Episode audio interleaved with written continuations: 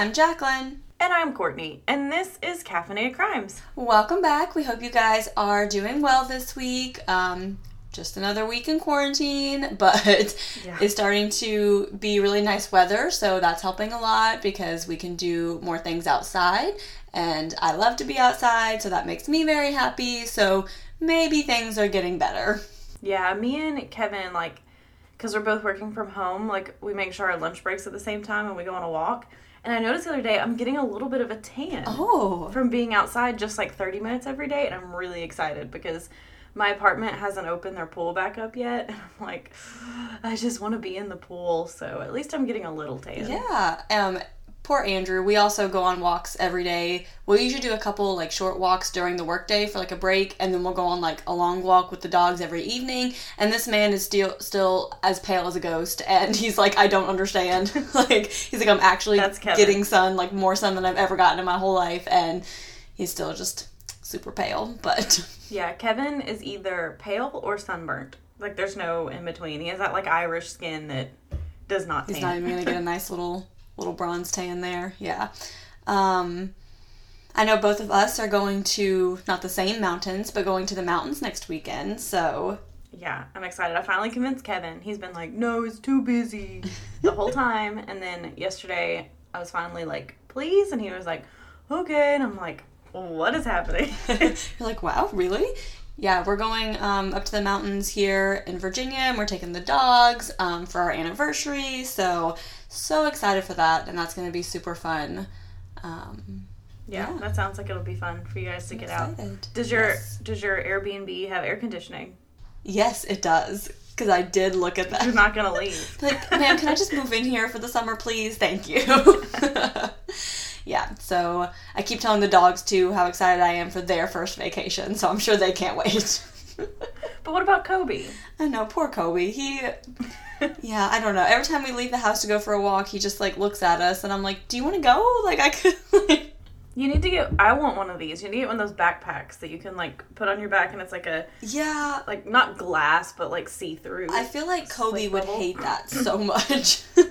Yeah. So would Luna. Nova yeah. would love it. Luna would hate it. She would growl the whole time. Kobe's been very happy because we've been sitting out on the back deck and we have like a little sunroom, so we've been able to like shut the screen door so that he can like sit there sorta so he's not like outside with us, but he can like see and hear and like get the fresh air and he loves it because before he would just sit in the kitchen and meow at the top of his lungs nonstop the whole time we're out there. And now he like sits there and he's like oh this is nice. So that makes me happy because i don't feel so bad that he has to be trapped in the house all the time now um, because we used to live, you know, in an apartment where he could go out on the balcony because it was a couple floors up, so he never tried to jump or anything. But here, I mean, he could just run away, and Yeah. nobody wants that. So, um, to get into our, I don't know, we officially made this like a segment, but just kind of true crime updates of things that are going on, um, which are usually never good, but um,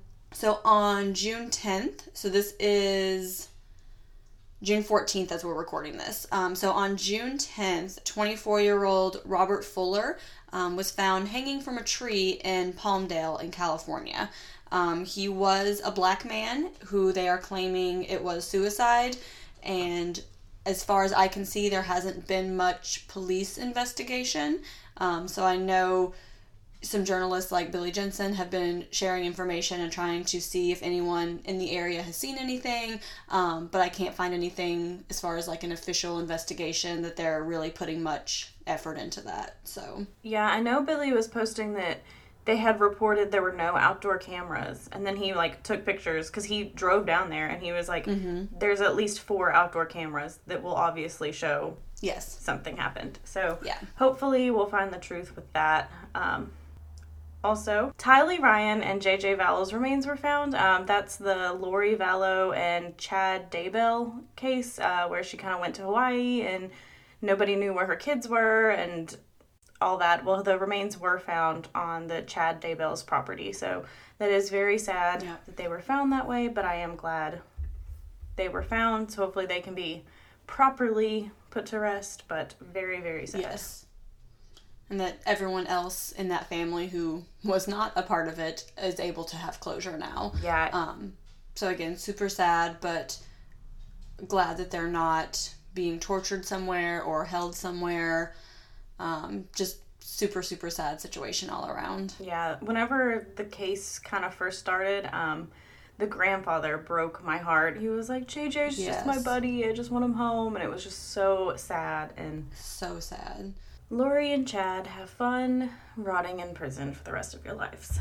Yes, and then rotting in hell for the rest of it. so, yes. um, so today's case, and I I never want to like sound excited about a case because they're all super sad and tragic, but there was just so much to this case. Um, so this was a recommendation from a very close family friend of mine who wishes to remain anonymous for reasons that will be very clear. Um, but she grew up around this family, and so she knows them. She knows of all of this story, plus probably stuff that's not been released. Um, and again, we'll get into later as to why she does not want her information shared, but she recommended this case, and I had never heard of it, which is absolutely insane. And I don't think a lot of people have. Um, there's not a lot of easily accessible information online about the case, so when we first started doing this research, I told Courtney, hey, I'll just take this as my espresso because there's not too much on here. And then I started going through some deep dives and I found the court transcripts and I got a free trial to a newspapers.com subscription so I could access these news articles from 30 years ago. So I was able to get more information than I thought I was going to be able to to get and it was just a really I don't want to say fun case to research, but like there it just every page there was something new that I'm like, holy shit, what now? So I'm very excited to tell Courtney this story. Let me put it that way. Yeah, I don't know any of this. I haven't heard of this guy.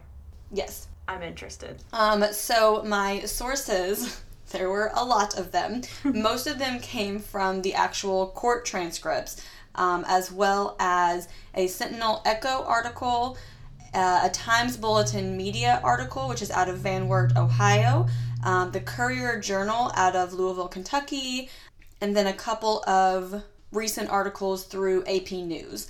So typically we like to start a story with like a hey here's maybe a crime that happened and oh let's backtrack now and find out who did it and how we got here and but this story is just so batshit crazy from the beginning that that's just where we're going to start. so, because like, we're taking it old school, we're going to go beginning, middle, end. yes, this story is in chronological order. Um, and spoiler alert, this is a serial killer, so I'm just going to put that out there. His name is Robert Foley, and he's from Kentucky. And I had no idea that there was a serial killer named Robert Foley from Kentucky. Me either. So, we're going to get into his whole life and all of his murders and all this good stuff. So, here we go. Robert Foley was born September 13th, 1956, to Lois and John Bill Foley in Mary Alice, Kentucky, which is about five miles south of Harlan, Kentucky. Um, so he was one of four boys. I couldn't find like birth order. Um, again, it took a lot of digging to get the information that I did have, so I'm not sure where he fell in there, but I know that he did have three brothers. Um, his dad worked at a landfill and also drove a coal truck. Um, there were a lot of like family reports of several head injuries as a child, but there's no medical documentation to back it up.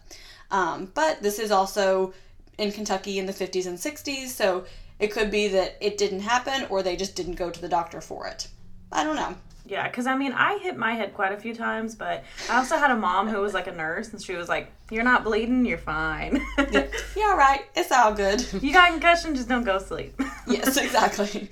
Um, but we do know what they say about multiple head injuries as children that it does lead to some erratic behaviors later on. So yes. Um, when Robert was 12 years old, his grandmother and his step grandfather murdered a local sheriff's deputy because he arrested one of their sons.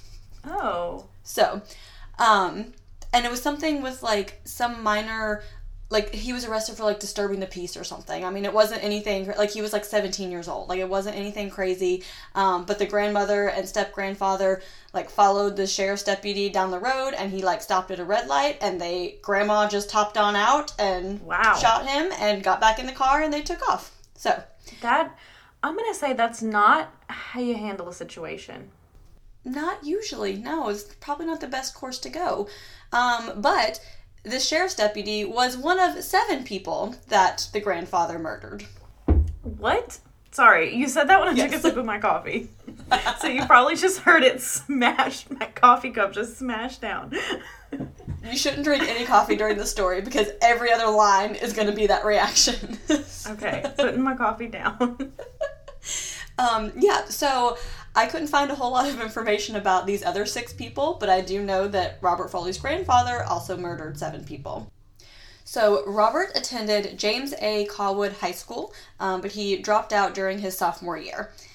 On April 17th, 1986, in Harlan, Kentucky, Robert Foley is 19 years old, um, and him and his and two of his friends went for a drive in a Volkswagen that he had been working on. Um, so about 11:30 that evening, they passed a group of men on the street who were like shouting obscenities at them. I don't really know what they were or why, but you know, I mean, we've all been around teenage boys, and sometimes they just do stupid things for no reason. So And we've been around adult boys and they do stupid things for stupid. True. Very true. So, um, Foley pulls over his car, and so the, all the men get into this like big fight. And so, as the fight's kind of ending, everyone's calming down. Things are seeming like okay, it's chill, it's fine. Well, not for Robert. So he walks back to his Volkswagen, gets his revolver, and shoots all three of them. So, Okay. Yep. So he ended up murdering 22 year old Zettler Fields Jr., um, and the other two were just wounded. Um, so I couldn't find the names of the other two victims, and it took a lot of digging to find the name of Zettler Fields junior Even Murderpedia has a question mark for this murder. So one of the friends would later testify that Robert laughed as he was shooting them all. So, on April 18th, 1977, so about a year later, Robert was convicted of two counts first degree assault and one count murder. So he was sentenced to five and 10 years for the assault and 20 years for the murder, but he was paroled after four years. Well then. Four years. Yeah. Yeah, that that happens sometimes. Which I don't know if any of our listeners are One Tree Hill fans, but um, if you're not and you have any interest in watching it, even this show's been over for like eight years, spoiler alert. Um, but I noted in my notes, hello, Dan Scott, because he also murdered someone and got out after four years. And I know a lot of fans are like, that's so unrealistic. Nope, nope, not really. No, it's very realistic. Honestly, when you told me he got 20 years for the murder, I was like, wow, that's a pretty long time. like, because I see so much, like, because this would probably be probably like a second degree Yeah. murder or whatever. And usually they're just like, all right, just spend a little time and Yeah. then go. And I'm just like, okay, all right, good. cool. So then, in 1984, um, Robert is convicted of assault and possession of a weapon by a felon in Ottawa County, Ohio, after shooting a man in a bar. So, He loves to shoot that gun. oh, he does. He does. So, he served 15 months for this assault and the weapon um, charge. And then in 1988, Robert and one of his brothers pistol whipped a man named Delbert Pennington in a restaurant. Um, and Delbert suffered pretty severe brain damage, so his son was interviewed in a newspaper article um, in 1991. And so he was talking about all the repercussions on this incident for his father. Um, so the 91 article was the most recent thing I could find about this incident. So I don't know if he was ever convicted of this one. Yeah. In 1988, he was questioned um, as a suspect in the shooting of a Kentucky state trooper. Um, and so at this time, he tells the police, No, I didn't do it, but I know who did. So naturally, he becomes an FBI informant. He's like, it wasn't me, it was Patricia. Right. I don't know if anyone's seen that movie, but him and Patricia are the same person in the movie. So yes, yes. So uh, it's just okay. Craziness. So then in 1989, he is charged again with assault for beating a man, and again, it's unclear if he was ever convicted for this charge. At some point between the times that he's out of prison, he was married twice and had two daughters. So his most recent wife's name is Marjorie. Um, I don't know anything about the daughters. There's really no information out about them. they're probably like, do not report my name. Yeah, I'm getting married at 18 and changing my last name like- immediately. do not associate me with this family. So now we're going to get into some other crazy things. But first, we're just going to take a quick break. So we will be right back. Seth Cohen, Brooke Davis, Blair Waldorf. Sound familiar? It Takes Three Network houses shows surrounding your favorite nostalgic teen dramas. Whether you are watching for the first time or you're binging for the fifth time, you'll definitely want to check us out. You can listen to Tree Hill Talk, Let's Talk OC, and Three Gossip Girls on your preferred listening platform. And for more information, visit ittakes3network.com. So, in September of 1989, Robert Foley is still on parole. Not sure if it's for the murder or the assault or the weapons charge or whatever it is, but he is on parole. So, his friend, Calvin Reynolds, is pulled over for a DUI. Um, so in the car with him is his girlfriend Kimberly Bowersock and his friend Gordon Cantor. So all three of them are arrested. Um, Kimberly and Gordon are released that night because they were just arrested for like public intoxication. Um, but Calvin stays in jail until October eighth um, for the DUI. So Robert finds out that Kimberly is planning on telling Robert's parole officer that he is selling weed and moonshine, which would obviously go against his parole. Mm-hmm. Um, I'm not really sure why. I don't know if she.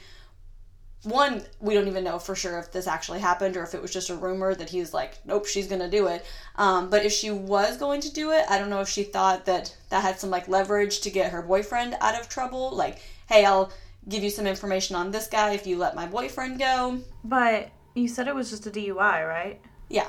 So I'm like, all right, it's not like he's going to jail for murder, honey. Like, yeah, he'll spend at most like 48 hours and then he's out. I don't know.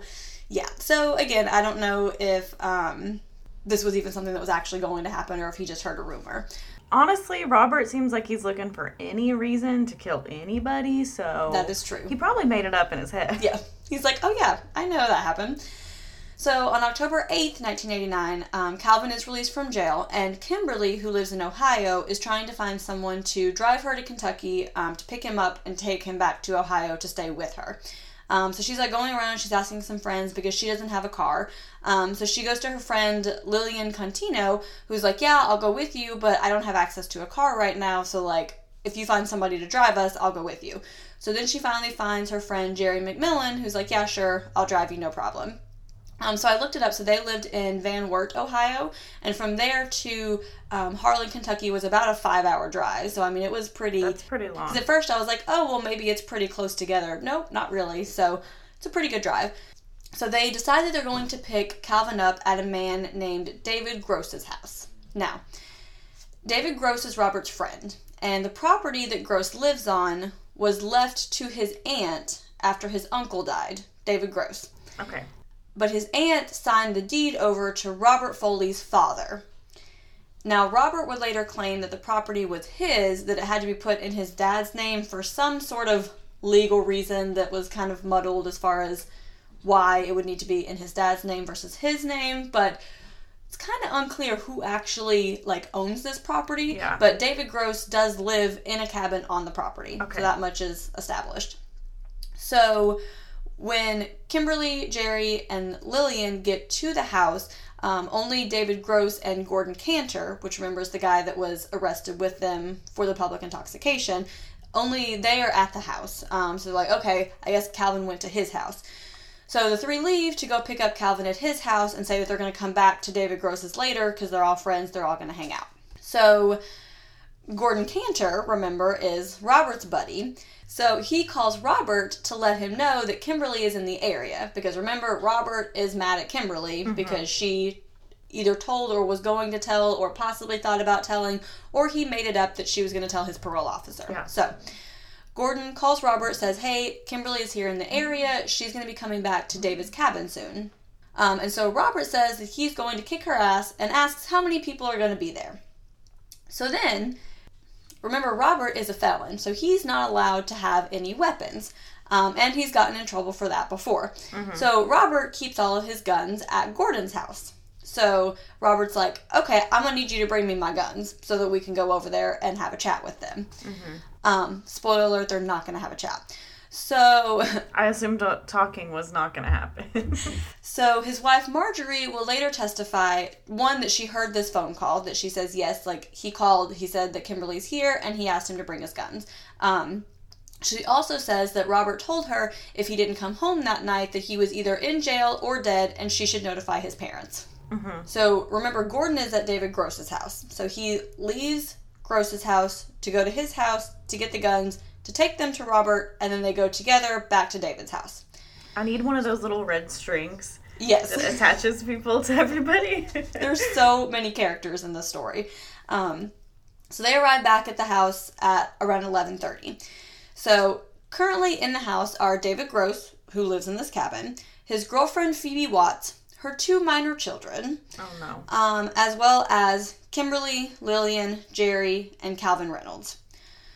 So Foley comes into the house and he grabs Kimberly by the hair, um, and so he starts threatening them. And Calvin is Kimberly's boyfriend, so he kind of reaches to intervene. And Phoebe will later testify that Foley quote swept the room and shot Kimberly, Lillian, Jerry, and Calvin. Oof.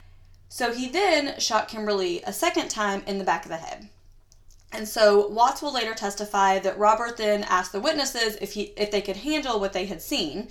Um, and then he made Phoebe clean up the blood inside the house and made David and Gordon help him dispose of the bodies. So, did the two kids see all this? I can't find any other information except that they were in the house. Okay. Like, I'm like, are they just sitting there on the couch when this happens? Are they in bed? Like, did you say what time it was? I know you don't have a lot of It was 11:30 AM, PM. p.m.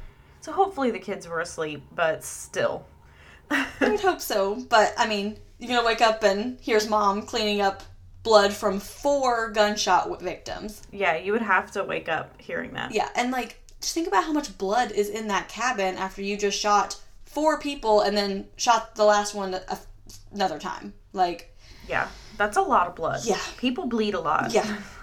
so, um, the three guys, so David, Gordon, and Robert, drive Jerry's car back to Lexington and they abandon it in a motel parking lot. They then put the bodies in a septic tank on the property and cover it in cement and lime. So, okay. David Gross was shot and killed in October of 1990 in a homicide that remains unsolved. Now, I'm no detective. However, David Gross's body was found in Robert Foley's yard.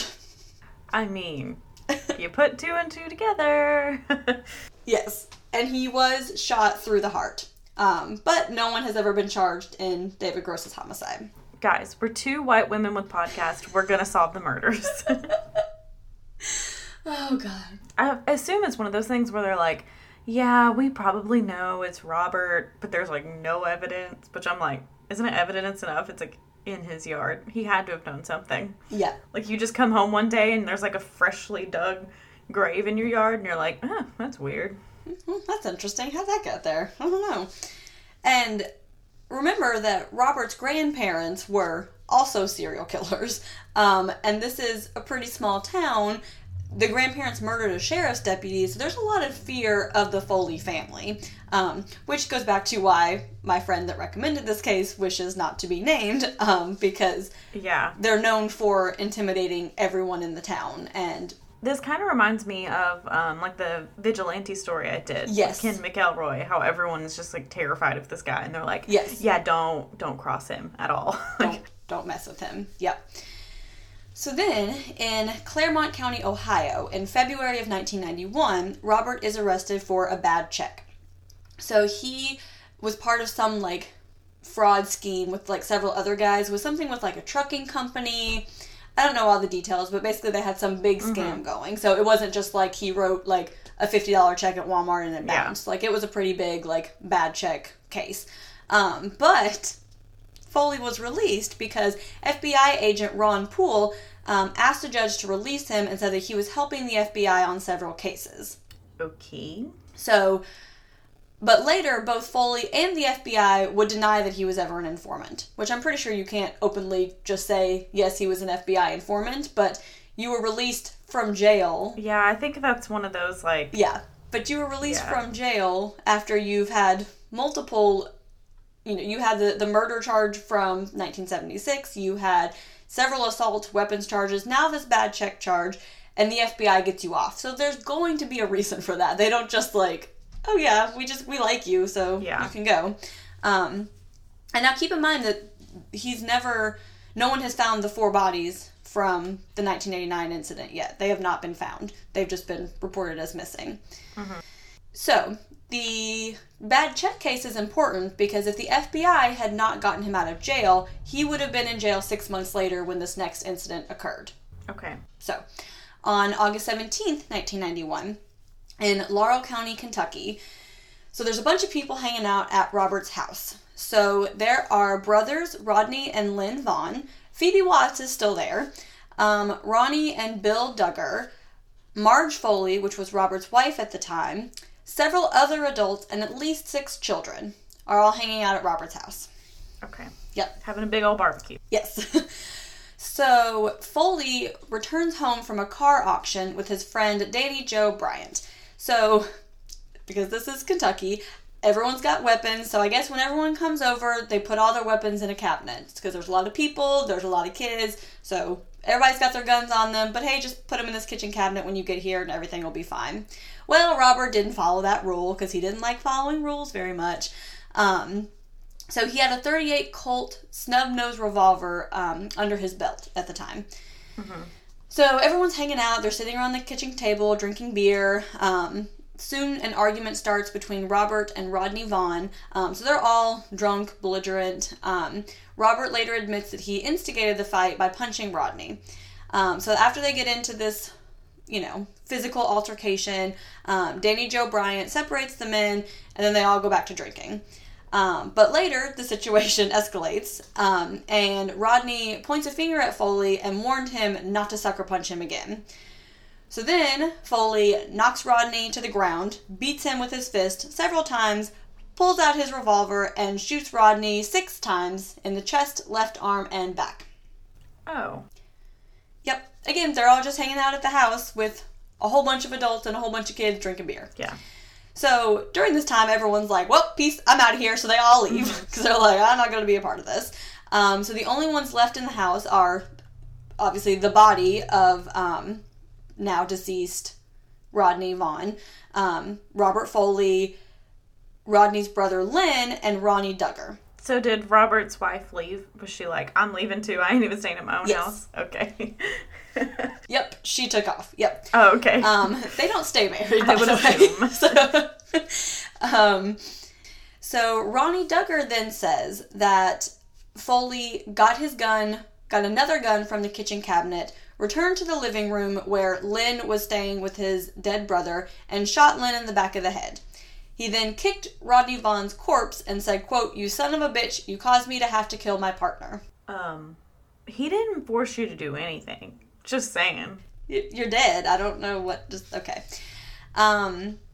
So then Foley asks Ronnie and Bill Duggar and his friend Danny Joe Bryant to assist him in getting rid of these bodies and covering up the crimes. And so all these guys agree, I guess, because they're terrified of this family and like, well, you're gonna murder me if I don't help. So okay. Um.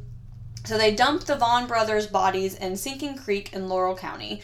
Um, the Vaughn brothers were reported missing the next day by their parents, um, who said that their last known location was at Foley's house. So they knew that that's where they were going to be that evening, and they never came home. Um, so authorities discovered the bodies two days later and indicted Foley on two counts of capital murder and other related offenses. And that was a direct quote from the court transcript. Okay. So after Robert is arrested for these murders, Phoebe Watts, who was living in Tennessee at the time, and Gordon Cantor, who was living in Arizona at the time, both came forward separately about the first four murders. So after Robert is securely in jail, both of them, without talking to each other, because they're not together at this time, um, they came forward and they're like, hey, just so you know, a couple years ago, this also happened. And Phoebe will later say that she never said anything because she was afraid. Um, and she said that Robert's family and friends would come by frequently to check on her and keep tabs on her. So she's like, I'm not going to say anything because you're going to kill me as well. Yeah. And she has two kids, right? Yes, exactly. So like she's not gonna be like putting herself nope, nope. in danger to be killed there. Which I did think it was interesting that she was also present for the second murders because I'm like, could, couldn't you just like not hang out with him? Like, Yeah. Like I get you're not going to say anything because you're terrified, but why are you still hanging out at his house drinking beer with probably your kids because there were six kids there? Yeah. Do you think maybe she did it to like keep up appearances? Maybe. So that like maybe he wouldn't keep coming back, like she's like, okay, if I just go over there and hang out this evening, Yeah. like, Like- he'll think I'm still good with him or something. Or maybe they were like, He'll think there's nothing yeah, wrong. maybe she was just like, I'm not gonna say anything, and then decided suddenly to go forward. So, Yeah. I don't know. Um, so the four bodies previously mentioned were found on October 23rd of that year.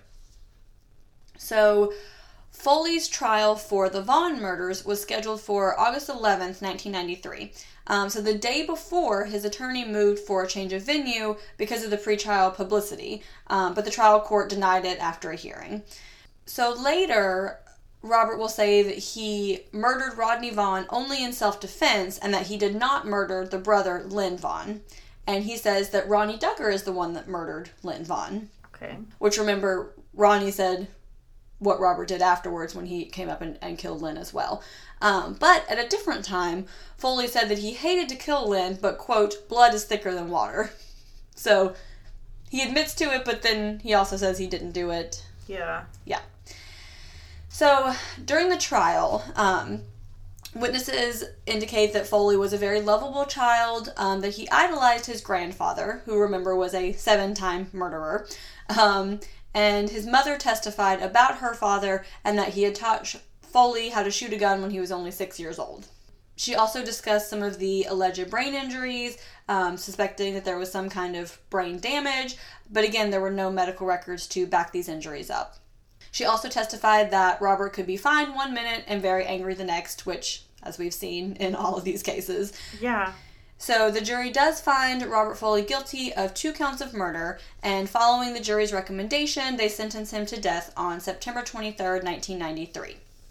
Now, as I mentioned before, there was a newspaper article um, locally in 1991, and no one, there was the one guy's son who was pistol whipped, so he spoke to the newspaper. Mm-hmm. No one else would speak to these reporters about this case because they're like, the Foley family is terrifying. Like, Yeah. I'm not going to tell you anything that any of these guys did. Like, they intimidate this whole town. Mm-hmm. I'm not going there.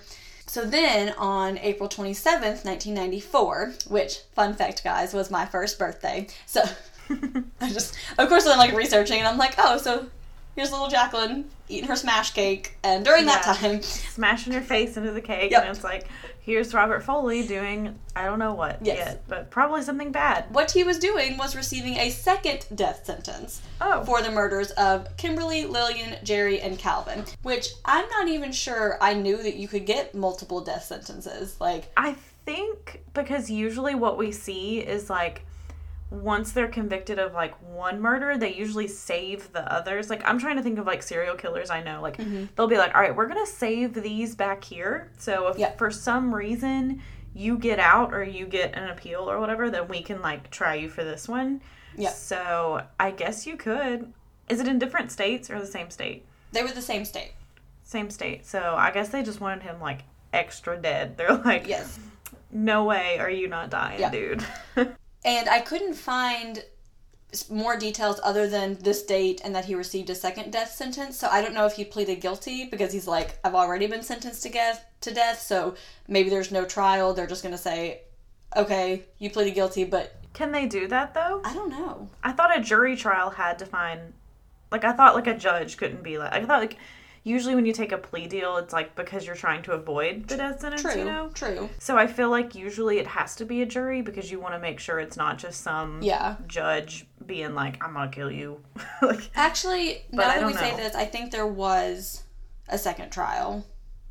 I just think there wasn't a lot of information because it's pretty clear what happened. it's kind of not point I don't want to say pointless. Those people deserve justice, Yes. but also like he already has a death sentence. Yeah. So Yeah.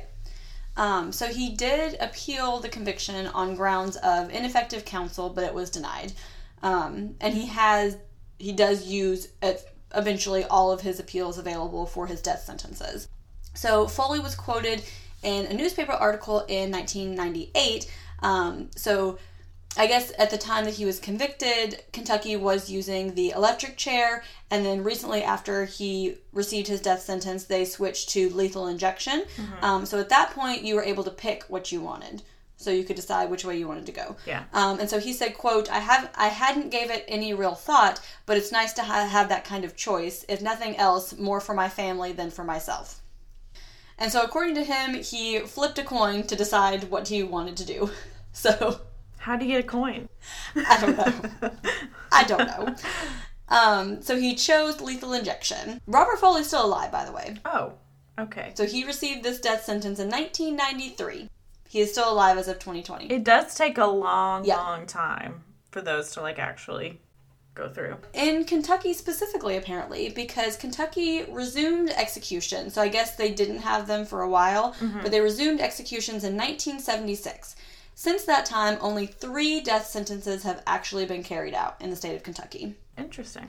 Um, no one has been executed in Kentucky since 2008. Do they have a lot of death row inmates or a lot? Yeah, it looks like they do. Like, I think, I can't remember the exact number, but I think there was some like 20 men since then who have died while on death row from natural causes. Okay. Um, but they do have a good number on death row. Okay, cool. I don't hear a lot of like Kentucky death row. I don't know for some reason Kentucky is the state like Yeah. we just don't talk about, I guess. Right? I don't know But- why. so I was like, I wonder how many men they have like on death row. Yeah. Compared to like California over there with like what was it like two thousand? Yeah, definitely not as big as California, but for a rural state, I mean, not all of Yeah. Kentucky is rural, but a good portion of it is. They do have a good number of people on death row. So Sharon Vaughn McGeorge, who is the daughter of Rodney Vaughn, um, like strongly advocates for Robert's death sentence to be carried out. So she's spoken um, spoken out several times since then, um, and she describes waiting for his execution as torture because she's feels like she's never going to get that closure until he is dead. So around 2008, Robert develops degenerative arthritis. So he starts having problems with his hips. Okay. So he requests a hip replacement surgery that he wants the state to pay for, which is about $50,000. So in 2015, it was denied for, I think, a third time. So I'm not sure exactly what date he originally requested it, but sometime around the early 2010s, um, he starts requesting this, and it keeps getting denied. Um, the prison claims that it's not a medical necessity. Um, they say that he's not being denied care because he does have access to a walker as well as pain medications. Um, so they're like, we're not going to give you this full hip replacement surgery, but we're not saying that, like, we're not denying you care. We're giving you these other alternatives as well. And also usually like when you're on death row, like you're kept isolated from everyone else. Yeah. So like I know prison can be really rough, like you have to like protect yourself, but he's probably also being protected because he's constantly in isolation. Yeah. So it's not necessarily like this hip is causing him to be like picked on or anything. Yeah. Like Exactly. He's not getting like beat up for it. But Yeah. what did happen, which is why I was chuckling earlier, and I shouldn't laugh. I'm sorry, but I did laugh when I read this. Um, so in July of 2015, he was standing up and his hip gave out, and he smashed his face on a footlocker. oh my gosh. I'm sorry, I shouldn't laugh, but I'm also like, you're a piece of shit. Like, sorry, you hurt your face Yeah. when your hip gave out on you. Um, so the prison's response was to move his mattress to the ground so he wouldn't fall getting out of bed. I feel like he would have trouble getting up. right? Like, especially if, like, I have trouble getting up off a mattress on the floor. yeah. He just rolls over and waits for someone to pick him up. yeah. Um, so he, so the prison said that they couldn't find any hospitals who were willing to do it, and they said that security was the main concern. So like, this guy's been on death row for 27 years at this point. Yeah. Um, and by the way, it's really sad that I just had to think that long about how many years it's been because he was sentenced to death row the year I was born. So I should know how many years it's been exactly, but I had to think about it. so they're like, there's a pretty good suspicion that he would try to escape, especially given like his just complete disregard for the law, like yeah. with his family and his family's influence in the town, and just none of these murders never make sense, but these murders are just so mm-hmm. outrageous that they're like, okay, like there was never even like a motive, like you just got mad at people and killed them, like Yeah, it's just so like you said the wrong word and then the guy's just like I'm gonna kill you or something. You know what I mean? Like it's like nothing. Yeah. So it, it's just crazy. So they do have pretty strong concerns about um, security with getting him into a hospital for this surgery. I'm sure he would have to have rehab for a complete hip Yeah. replacement as well. So they're just like, no, we're not going to do this. Um, but there were a lot of recent news article because he's just like trying to get this hip over and over and his victims descendants are really mad because they're like i just don't want to see any more about you like you've been on death row for almost 30 years at this Yeah. point like just stop. So, Foley believes that his hip surgery was denied because it wouldn't be, quote, politically popular, was what he was quoted as saying. So, Okay. yeah. So I guess he thinks that they're just going to. People are going to lose their minds if he does get this $50,000 hip replacement. Um, which I don't know what his level of pain is. I don't know if he really is being denied care. I know the prison claims that he is being, being given alternatives. Um, I mean, Yeah. most average citizens can't afford a full hip replacement, so Yeah, that's like a tough one too if he's saying like, "Oh, my hip gave out and like I fell," but it's like, did you really or did you just say you did? You know, so it's yeah. it's very tricky because it's like, what's the real story here? Yeah, but we also know that prisons are notorious for denying medical care, so we don't want to Yeah. overlook that because he is such a piece of garbage, um, because this is an ongoing issue and we do recognize that. Um, Also, if it was me on death row, I would not be like, I need this hip, because I feel like they would be like, all right, it's not worth it. Push up that execution right, like, date. we'll just Like, go ahead and get that now. You're in a lot of pain. We'll, we'll just bump it up. I'd be like, okay, I'm not gonna be quiet. Never mind, it's fine, my hip's fine, it's all good. I'm fine. I'm good. I feel like Yeah. a young man. Um, so there is still currently a stay of execution in place in Kentucky. Um, so again, it's been 12 years since anyone was executed in the state of Kentucky. So it's now 2020, and Robert Foley has been on death row for 27 years. Who knows if he's actually going to be executed or if he will die of natural causes while on death row. Um, How old is he now? 50. Oh shoot, he young. Yeah, he's not very old. Um, I I want to For some reason, with his hip, I'm imagining like an 80 year old man. I I, I want to say he was around 58 in 2015. So he's probably early 60, early mid 60s at this point. okay. And just again, we want to remember the victims of Robert Foley. Um, unfortunately, there's not a lot of information about them. Um, we do like to heavily cover the victims as much as we can. So I tried to tell everything that I knew about them, but unfortunately, there's just not a lot of information about them. Um, so Robert Foley's victims were Zettler Fields Jr., Kimberly Bowersock, Lillian Contino, Jerry McMillan, Calvin Reynolds, possibly David Gross, Rodney Vaughn, and Lynn Vaughn. And that's the insane story of Kentucky serial killer Robert Foley. Yeah, that's crazy. So I know like the grandfather and grandmother were like kind of serial killers and this guy, but what about like his dad and his brothers? Do they have any like criminal things going on or is he just like I don't know. the one who really just took it over? Um, from what I gathered from the articles, they just haven't been charged with anything. Okay. So, from what I gather, it's a whole criminal family. Um, and Yeah, I assumed because I mean, if you have like a grandfather and like a grandson, I'm assuming the others aren't. somewhere in the middle, there's going to be some some issues as well. Yeah. Yeah. Um, and they did have like a big moonshine business, which obviously does not equal murder in terms of criminal behavior. Yeah. But from what I gathered, the others just didn't get caught. Um, and Yeah. honestly, probably the sheriff's department feared this family because you already murdered one sheriff's deputy for arresting your child. So yeah, I mean, it, you'd be like, um, okay, goodbye. Like, yeah, yeah, and, and depending on what the charges were, because remember Robert wasn't even arrested until literally like there were how many witnesses that saw him murder these two people in cold blood. So yeah, then it's like okay, we definitely got him, and then it was you know after that that they even found the four bodies that he hid in a septic tank, like, and so that that's something that um, my friend that recommended this case said as well that there's many more suspected victims that Yeah. have never even been reported on um, because they just yeah, there was wasn't enough evidence or they were hidden or whatever yeah. That's crazy and scary and Yeah. insane. I I understand why crazy they did not want their name out. yes So- I'm a little scared with my name reporting this case now. i know right like um like, we, dude, we just we just gathered the information and set it back Yeah. so we didn't have anything to do with it but yeah so that is the just absolutely insane case um yeah i don't know That's crazy. Wow. yeah That was that was a trip, man.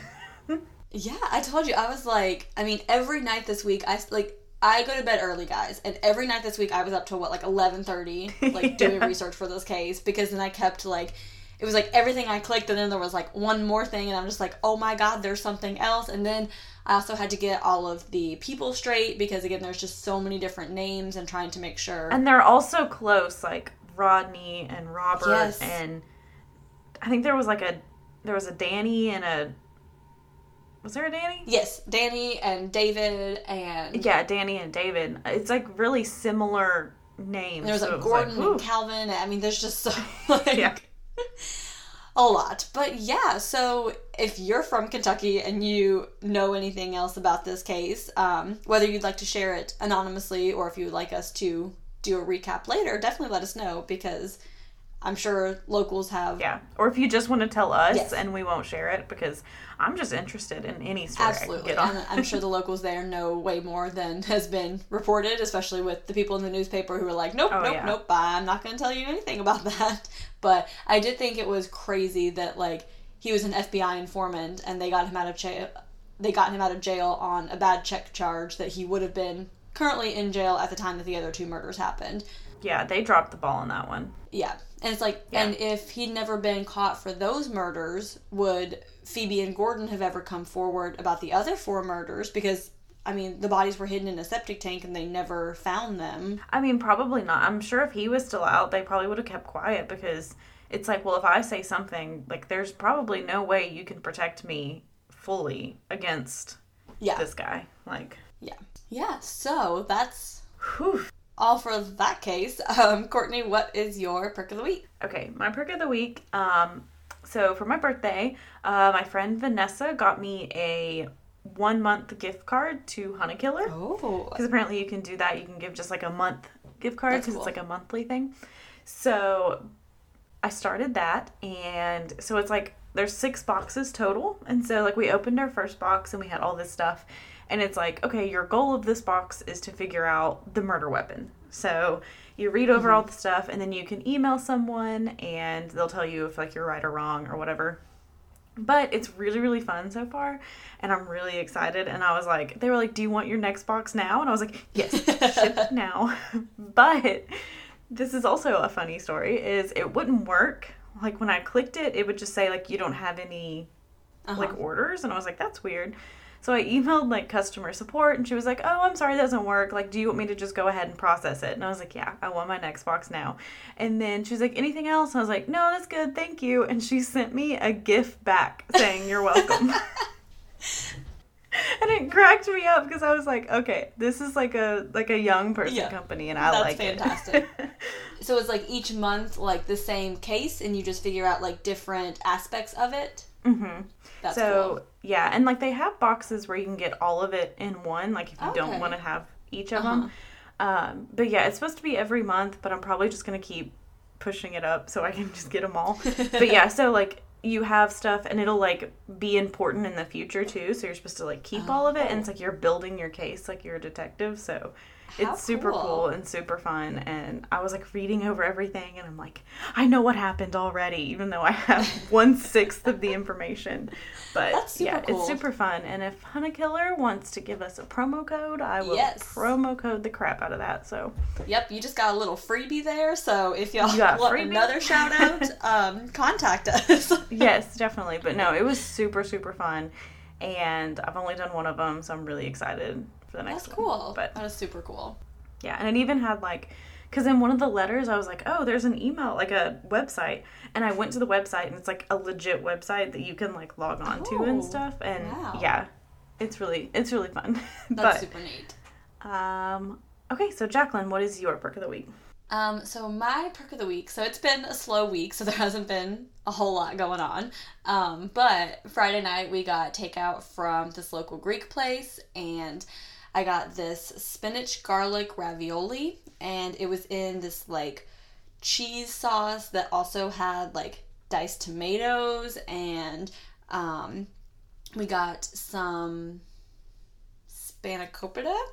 I don't know if I said that right but it was delicious and it also came with this like fresh bread, like it was still warm, like when I got it home, so I could like dip Mm-hmm. it in like my ravioli sauce. And it's been a slow week, guys, but that meal even on even on busy weeks, it's always food. So That's true. That's true. and um, so I only ate half of it, and I saved the other half that I'm gonna have for lunch today. So I'm super excited about that. I So- love leftovers. I'm always so excited. I'm like, I get to eat this again. I'm Yes, so because I'm just like, and then I just like think about it like all day, and I'm like, yeah, yeah. So that's my Yeah. perk of the week. Um, I was gonna say I love Greek food. Yes. so there's like a in Knoxville. There's like a Greek fest every year, and so it's like Mm-hmm. to raise money like for the church. But it's like the best food. And me and my sister always go, and we like eat until like we're literally like I'm about to puke, and then we eat some more. And it's so good and so awesome and so fun. And I hope it's not. It's probably gonna be canceled this year because of COVID, and now my heart's Yeah. breaking. Thanks, COVID. so sad. Everything's canceled. But the next time Courtney comes to visit us, um, there is another Greek restaurant that you have to have like a reservation, so we can't just like. Well, I don't know how their takeout works, but I know when we went before, we could get a weekend reservation in like three weeks, or we could get a weeknight reservation in like a week. So Oh my gosh. it's yeah, um, but it's within walking distance of my house. Mm-hmm. So next time you come visit, we're gonna have to go there Yes, definitely. if I'm still in this house the next time you come visit because who knows how long COVID's going to last. I mean, Um, hopefully, but also you don't have air conditioning, so You're like, I don't tough mind one." waiting a couple more months. yeah, I don't blame you. If you guys um, found us through our ad on It Takes Three Networks podcast, be sure and let us know. Um, we just had an ad run with them last week. I'm sure you heard their ad on this week's episode and last week's episode. So just a little shout out to them. Um, I love them. They're wonderful. If you came over from them, be sure and let us know because we'd like to, to know that. Um, Yeah, definitely. Just a reminder that we are also still running our contest. Um, so when we get 100 followers on Instagram and 50 reviews on Apple Podcast, we will do a drawing for one of our stickers, one of our pins, and a $10 gift card um, to a coffee shop of your choice. So make sure and do both of those things because then you will be entered into both contests. But you can follow us on Instagram at Caffeinated Crimes Pod. You can email us at caffeinatedcrimespod at gmail. And if you feel so inclined, you can donate on patreon.com slash caffeinated crimes. Yep, and go have a cup of coffee. And don't commit a crime.